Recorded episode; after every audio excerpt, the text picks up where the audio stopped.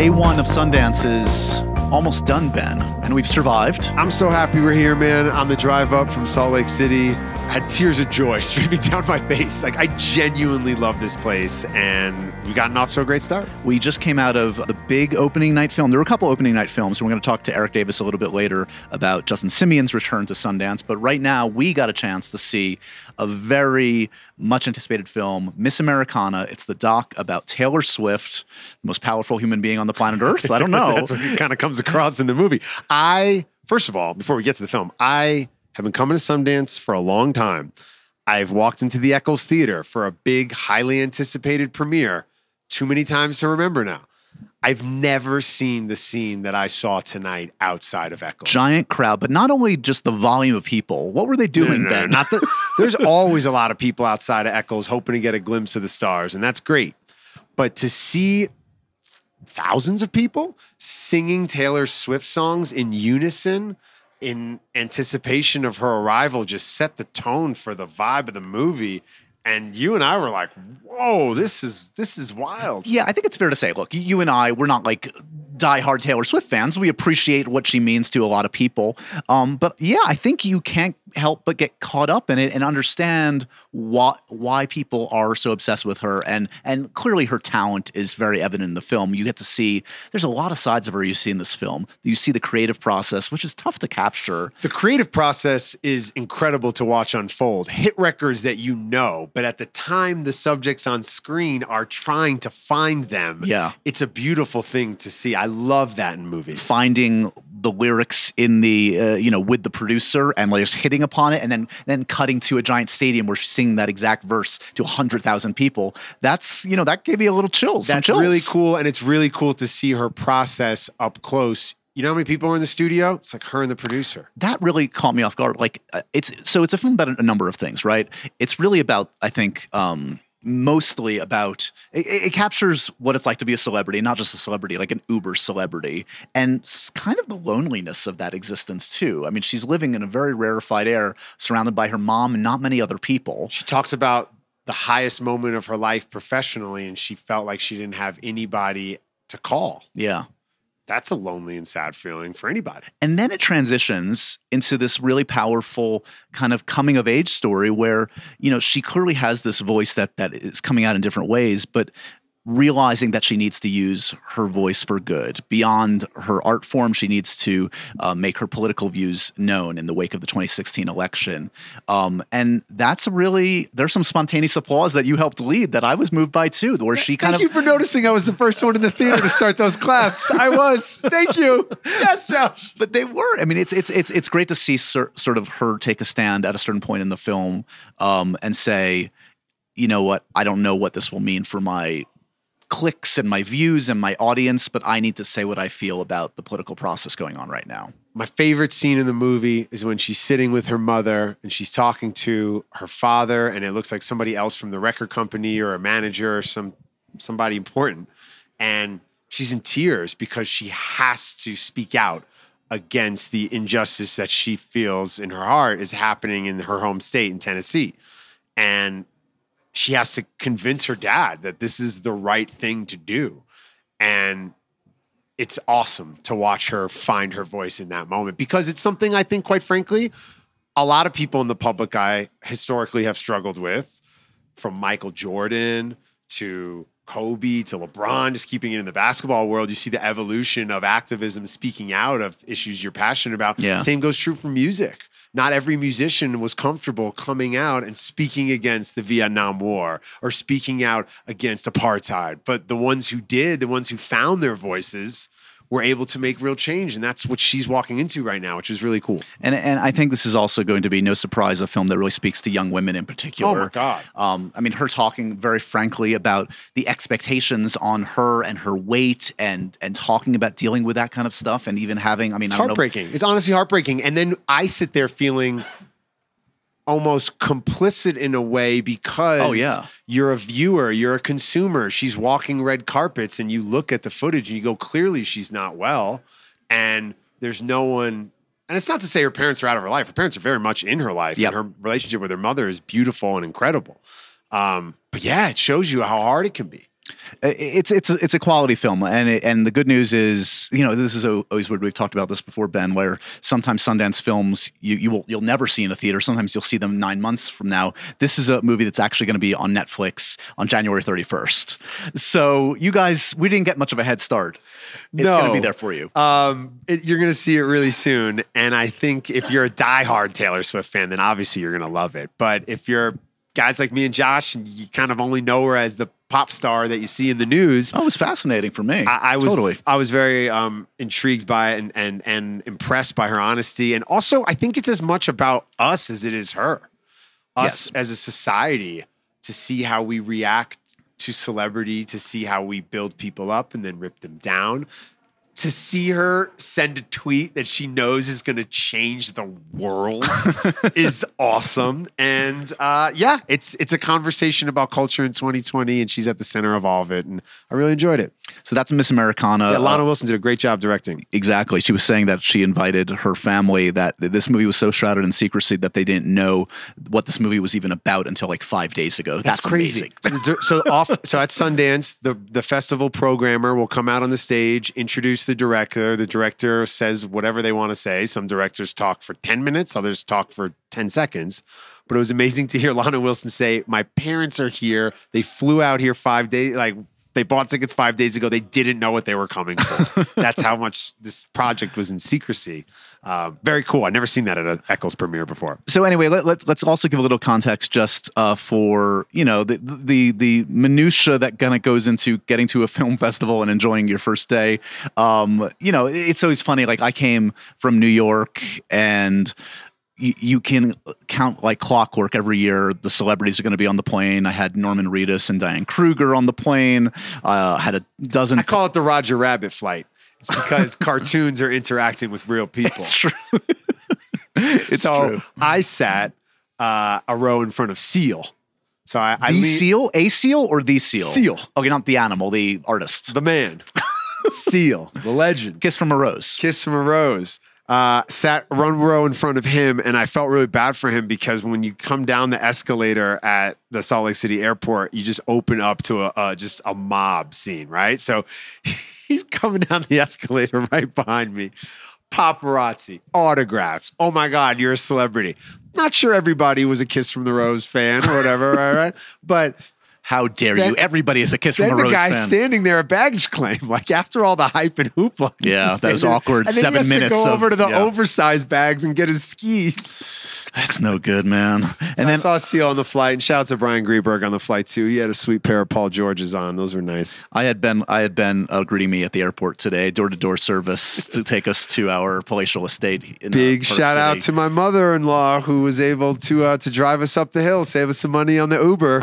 Look, it's all That's a festival rule. Get get rides however you can get them. you have touched on a really important. Uh, no, legit. This is a festival. And I love you, Maureen. About- but that was big time. navigating how to get around. We've alluded to this, I think, in the preview episode. Um, we took some shuttles tonight. If you can, shuttles are your best bet. That's that's the way to shuttle, do it. They're buses. They They're buses, Public yeah. buses. And they're free. Totally free. And they have loops that take you from theater to theater. So you ask the driver, and that's where you can oftentimes network and meet other film people. Oh yeah, I've been on stuff. buses with Danny McBride. I'm sure you've had those random moments, right? I was on a bus with Danny McBride, but it wasn't at Sundance. Interesting. Tell that for another another podcast. Uh, we hitchhiked tonight. that was not my idea. I'm going to be honest. I did not feel good about that. That was a Ben Lyons idea that could have gone awry. And It worked out, man. We left the condo. Okay, it worked There out. It could have not worked out. There were no buses in sight, and I just put out my thumb. And John from some ski company in Colorado, who pulled up in a van that had a giant cage in the back of the van, so that did have me pause for concern. I thought it was Norman Reedus again for a second. It was filled. It was filled with snowboards and skis and stuff. So we were like, "All right, cool." And this nice bro just drove us down the hill and saved us a lot of time and money. So shout out to John, the ski dude from Colorado, who hooked us up. Shout out to John for not murdering me. I really appreciate it, John. Let's not do more hitchhiking. That's not a festival rule for me. Festival rule: don't always trust Ben Lyons. You think put me about onto it. a festival rule that I am going to take with me for What's the that? rest of Oh, my yes. life here at Sundance. So when you're a member of the press, you get a press badge. And with that comes 10 hard tickets to get into screenings throughout the week. I've been coming here 15 years. Josh has been coming here 14 years. I get it. You you have sen- seniority. Congratulations. It is a fight to get tickets for guys like us. So I will Yeah. collect tickets however however I can. You put me onto a new festival rule today. Yeah, you just go over to like the special desk near the press area and you put in for ticket. You can request one ticket per day, one day ahead. Actually, the first day, two days ahead. And uh, that's actually how we got our tickets tonight for Never Miss Americana. that. I am so mad at myself for the last 14 years. I've pulled my weight on this not- trip already. Not knowing that festival rule. So thank you for that. And uh, you can have my festival rule of uh, hitchhiking's okay at, at Sundance. I, I get dibs on the bottle of Bailey's that you bought for us. I'm going to drink all of it tonight. Um, so let's look ahead briefly before we turn it over Yes. to our guest today. Uh, tomorrow is our so this was kind of like the the first movie, obviously, but tomorrow is our first full day of movies and interviews. Um, we've got two big, exciting interviews uh, tomorrow, and we I feel like we're started with perfect people. They're nice guys. They've got one of them has an extensive Sundance past. Joseph Gordon-Levitt, JGL. JGL in the house. Not out here for a movie, though. Hit record. year, He's just bringing his hit record stuff here. Which is what, 10 years already for at Hit least, Record. yeah. So uh, Explain Hit Record a little bit. Hit, I mean- Hit Record is kind. It's a platform where it's a communal platform where you kind of contribute uh, with other artists to creating art. uh, Whether it's a book, there's he actually has a new book out called The Art of Breaking Up. That is kind of a a, a, a- a shared experience. It wasn't written by him. It's written by the community. They've made films and TV shows and done theater. Um, and it's a passion project that he and his his late brother actually started over ten years ago, and it's going strong still. It's always he's an inspirational kind of uh, artist, like a true artist that just hustles and does it for the love of the uh, love of the game. Um, so yeah, it's a great one for us to Yeah. uh, to sit down with tomorrow. I'm also really excited to catch up with Ron Howard, The best. because he directed a documentary here called "Rebuilding Paradise" about the devastating uh, fires in Paradise, California.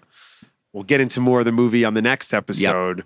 Um, but it's Ron Howard directing, and it's just tremendous. Yeah. I'm really looking forward to chatting with him. and he's amazing how he dovetails between docs and narratives, and we'll talk all about that. And, and like Joseph Gordon-Levitt, interesting. We're talking to both of them. Uh, Manana is that children of the industry. I mean, kids who grew up in this. I mean, Right. both of them ha- have been doing this for their entire lives, much like Taylor Swift. I mean, some of the footage we saw in the movie tonight of Taylor Swift at 13 years old, getting up on a stage and room full of strangers singing her heart out. Yep. That's what she's doing now as she's heading into her 30s. So same for JGL and uh, and Ron Howard. These are guys who have been making movies and TV shows their entire lives. Excellent. So we'll we'll do those. Uh, we'll have those chats, and we'll sneak in a couple movies. We're going to see the uh, movie that has a bunch of buzz around it called Zola. I'm going to try and check out a movie called Spree, starring uh, Joe Keery of Stranger Things f- fame. Well, I have an Alec Baldwin interview tomorrow too. That's the plan. Hopefully, yeah. Yes. Mr. Baldwin himself. That's gonna be good. He's a producer here on a film called Beast Beast. So it's a packed schedule. So And that's the thing is like Yeah. we're, we appreciate all of you who are listening. We appreciate you downloading, subscribing. You can follow the hashtag the festival rules. Make sure you follow Action Park Media, our friends over there who are kind enough to to, to put this whole thing together for us. Uh, and every single day we'll have a recap of all of our adventures and conversations. Ben, we're actually joined by a reputable journalist, unlike you and I. Now we have like a, the real deal. Yeah, we had to outsource credibility. Uh, Erik Davis joins us, managing editor of Fandango. What's Uh, up, dude? How's What's it going? going man? on? Incredibly reputable. Super reputable. So reputable. We'll see if that that reputation lasts by the end of Sundance. Well, you're already Yeah. wearing Sundance 2020 festival gear. I am, You went I am. bought your hat first day. I, I have. I actually have like six of these hats. So I, I, I arrived at Sundance. It's like a beanie hat, uh, which is usually my jam in the wintertime. Uh, I arrived in a 2016 Sundance beanie. So the two, 2020, and I was like, you know what? It's time for an upgrade. But I have 2020 is a new decade, bro. I get it. Exactly. I, totally get it. Uh, but I do have 2016 and 2019 beanies with me uh, to keep it different. So talk to us. Everybody comes to Sundance on our side of things with kind of a different agenda. Some people are here doing interviews. Some people are reviewing movies. Some people are capturing kind of like what's going on generally. What's your mandate here as managing editor of Fandango? What's what's the deal? What do you do here? Yeah, my my mandate is has evolved over the years. This is my twelfth year here at Sundance, and so uh, you know when I first came here, I was running a crew. We were churning out like forty to forty five reviews uh, when I was at Cinematical way back in the day. Um, and you know, and since then, since I've kind of come to Fandango, I come here more uh, to see the films that people are going to be talking about all year long. Right. You this know, gives you a what head are start they? on the next exactly. six months. It's a head start not just on what people are going to be talking about, but also, especially in the last few years, it's become more about discovery. Who are the new voices? Who are the new storytellers? Uh, who do we have to amplify and elevate uh, to see where they go? Uh, one of the films I saw tonight uh, was a follow up from Justin Simien. Uh, I was at his premiere for Dear White People here in 2014. Uh, that I, I walked out of that theater and I said, "Who is this actress in this film?" It was Tessa Thompson. Screamed her name very loudly, and here we are now in 2020, and Tessa is one of the biggest actresses around. So I think this festival uh, has become more important for discovery uh, than maybe it has for films that are going to be big Oscar contenders later this year. right. It's hit or And in miss. addition to discovering new voices, new talent, new films, I would imagine your position at Fandango, you're also trying to discover why people love the movies. If you wait in line for two hours at Sundance and it's the one movie you see, if it's half okay, you're probably going to stand up and give it a standing ovation, right? But the dust settles and you start to realize, wow, the fan bases that connect with the films here, they do it in a really powerful way. Why do you think there's such an emotional kind of connection to that discovering feeling? Yeah, I think I think that's one of the special parts about being here is, and I do a lot of that. I mean, one of the reasons why I work at Fandango and I've stayed there is because I'm very passionate about the movie going experience, uh, and I love to take moments here in these packed houses. Uh, the big theater here is Eccles. It's like high school auditorium theater, but you know, you you look around in the crowds and uh, they're sold out, and everyone's there for it from from start to finish, uh, and it kind of reminds you that you know that experience is so is so important still to so many people. And i like to take my experiences here and watching these audiences and watching the way that they're feeling these films uh, and then going back out uh, and saying you know why you got to see the new keanu reeves movie you're gonna feel it. But you know but also kind of uh, reminding people that this is still an experience that is important to us and that we should value and that we should not take for granted. Uh, and so coming here helps remind me of that. And then i take that to the people It reminds you of why you fell in love with movies in Yes. the first place by being around all these other movies who all these other people who love movies as much as you. Exactly. I mean, and these films that come here are crafted uh, to make you feel things, to make you think about things, to talk about things, talk about culture and society, and um, and so I think that you walk out of the films here, and not everything lands, you know, with a big punch, but you walk out and and it reminds you why the cinematic experience is still so valuable in our lives and why we need it. So one of the goals of this podcast, you know, we call it the festival rules, is we want to convey for folks, you know, we're pretty privileged, obviously, to get to go to film festivals like this. Um, a lot of folks are living kind of vicariously through podcasts like this. I want to give a sense of, um, you know, navigating a film festival like this. What would be your number one rule to surviving and actually enjoying the Sundance Film Festival? Well, Sundance is unlike other festivals because uh, you have the altitude factor, and so my big my big thing here is, and I I preach it is have bottles of water on you and have vitamin C on you and have granola bars on you, uh, and more important is those bottles of water because in the first forty eight hours, if you drop in here and then kind of go full steam ahead like you do in your normal life, two days in you're going to be done, you're going to be out, and I've seen so many people over the years do exactly that, and then they're just flat out for like days. So you come here, have water on you constantly, drink it. You're going to be going to the bathroom a lot, but trust me, uh, you will avoid the nasty Sundance altitude sickness. So far, every guest on the Festival Rules podcast has talked about the necessity of feeding themselves. It's like it's like we're talking about like we're on. Survivor instead of a film festival. It's, But it is. But it is. I mean, we're seeing. You could literally come here and see five movies, maybe in one day. Some maybe six. You know, and I mean, you're starting. You could start at eight a.m. and go all the way until midnight. Uh, and you're coming out of a movie and getting back in line for another movie, and so uh, it, you could very easily go for eight hours and just not eat and be like, "What the hell am I feeling right now?" uh, so it's just very important to you know, to c- carry a little mobile unit and have your granola bars and have your water and be prepared. It's Great, great rules to live by. I, I want to know uh, a little bit about the the film tonight because we haven't even I haven't even checked Twitter or anything. So you were at the premiere, as you said, Justin Simien's eagerly an, uh, anticipated follow up to Dear White People, Bad Hair. I hear it's like a horror, psychological kind of horror film. What's your gut on it? What was the audience feeling? What should we expect? Uh, it was crazy. It was uh, it's uh, AKA Attack of the Killer Weave. Uh, this was a wild movie, and I'm still processing it. I haven't even sent out my tweet for it yet. But you know, Simien name checked uh, films like Body Double and Wicker Man, uh, B horror movies in '80s, and it's set in 1989. And you know what I love about it is that it is so unique. You know, it's set in the world of sort of music and and the emergence of hip hop television and the importance of hip hop television in the late '80s. Um, and you know, it takes place at this fictitious uh, culture network um, that could be an MTV or a BET when they're sort of finding their groove and trying to figure out hip hop and bringing hip hop to the masses. So that's when it's set, uh, and the main character works at this station and she's trying to move up the ladder. She decides uh, everybody's getting weaves her hair is crazy nappy. She hates it. She wants to get a weave and she'll feel better about herself. Uh, she gets the weave, but the weave is uh, has has ulterior motives, and it's a kill. It's a killer Little Shop weave. of Horrors meets. You know uh, what? And that's I did feel I, I felt a lot of little shop of horrors in the film, uh, even though he didn't mention that. It did feel and body double and wicked. So all that stuff and B horror, uh, take all of that and put it in that setting, which we don't see movies set there, Right. Um, and and told very authentically, told from a place of you know you could tell Justin grew up in this environment, grew up around these women where hair was so important, uh, and hair really defined who you were um, and what you presented yourself to the world, how you presented yourself to the world. So uh, I loved that about it. Uh, tonally, I think it takes it's a bit of a roller coaster.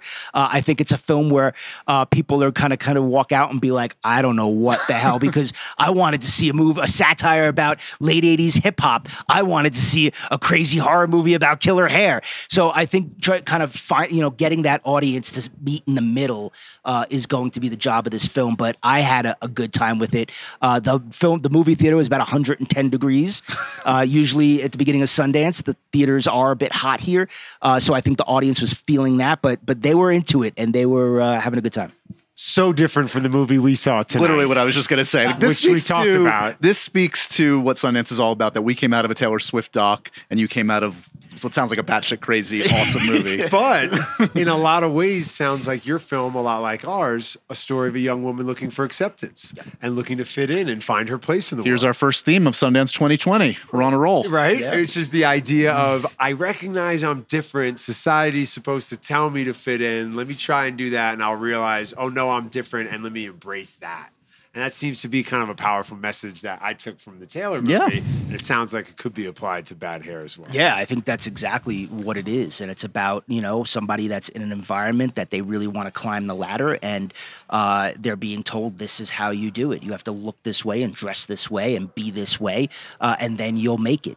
Talking Uh, about your movie or our movie? that's that was that was that was bad hair. Applies to every Sundance movie this I year. I mean, look, they're programming these things opposite each other, you know, for a reason. And and I think that's I think the the film programming, the people who program a festival and a schedule, uh, really the unsung heroes of a festival. Because if you take a step back, like we are, from a day and look at the films that were there, you can see the theme and you can see what they're trying to say and how they're trying to open up this festival uh, and sort of setting the table, if you will um, in this way for these stories. I think we're going to see a lot of uh, female empowerment stories and, Yeah. and sort of women finding uh, their lives and and and what they want to do. And I, you know, I think the uh, the film I'm going to see right off the bat tomorrow, this film Zola, which I cannot wait for, uh, is going to continue. I think those themes. So, last thing before we all turn in after our big first day of Sundance, uh, anything else top of your list? You mentioned Zola. What what are the films that you're hearing some buzz about that you personally are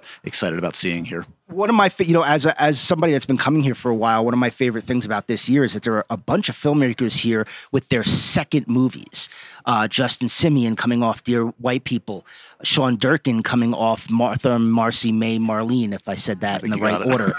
Um, brandon cronenberg coming off antiviral with possessor. That sounds insane and I think you know the Cronenberg Jr. is really going to flex some muscles here this year with Possessor and sort of kind of establish himself and say I'm here now. So uh, you know I think that there are a lot of filmmakers with those second movies. Um, a lot of those premieres, uh, their first movies happened here. I was at those premieres, so to kind of follow those journeys. Um, I think is something that I'm looking forward to. So yeah, and Zola, uh, a movie I'm seeing tomorrow morning, also a second feature um, from a director Let's see how good the Wi-Fi signal is. Janicza Janicza Bravo. There you go. Right. Yeah, Janicza Bravo, uh, who had Lemon uh, at the Right. here uh, a few years That's ago. That's such a great point about second directors because imagine coming here as a first-time filmmaker. It's just overwhelming. You have no idea what you're walking into. no, Now you kind of have an understanding, and you're able to kind of navigate your next project. Yeah, and well, and it's all cool these- to see how the, the growth. and all these directors that I mentioned, uh, it's not like last year or two years ago. I mean, some of these are like five, six, Yeah. seven years later. Uh, and so part of you is wondering why did it take so long, but then part of you is kind of excited to see how they've grown as a filmmaker and then what they have to say now.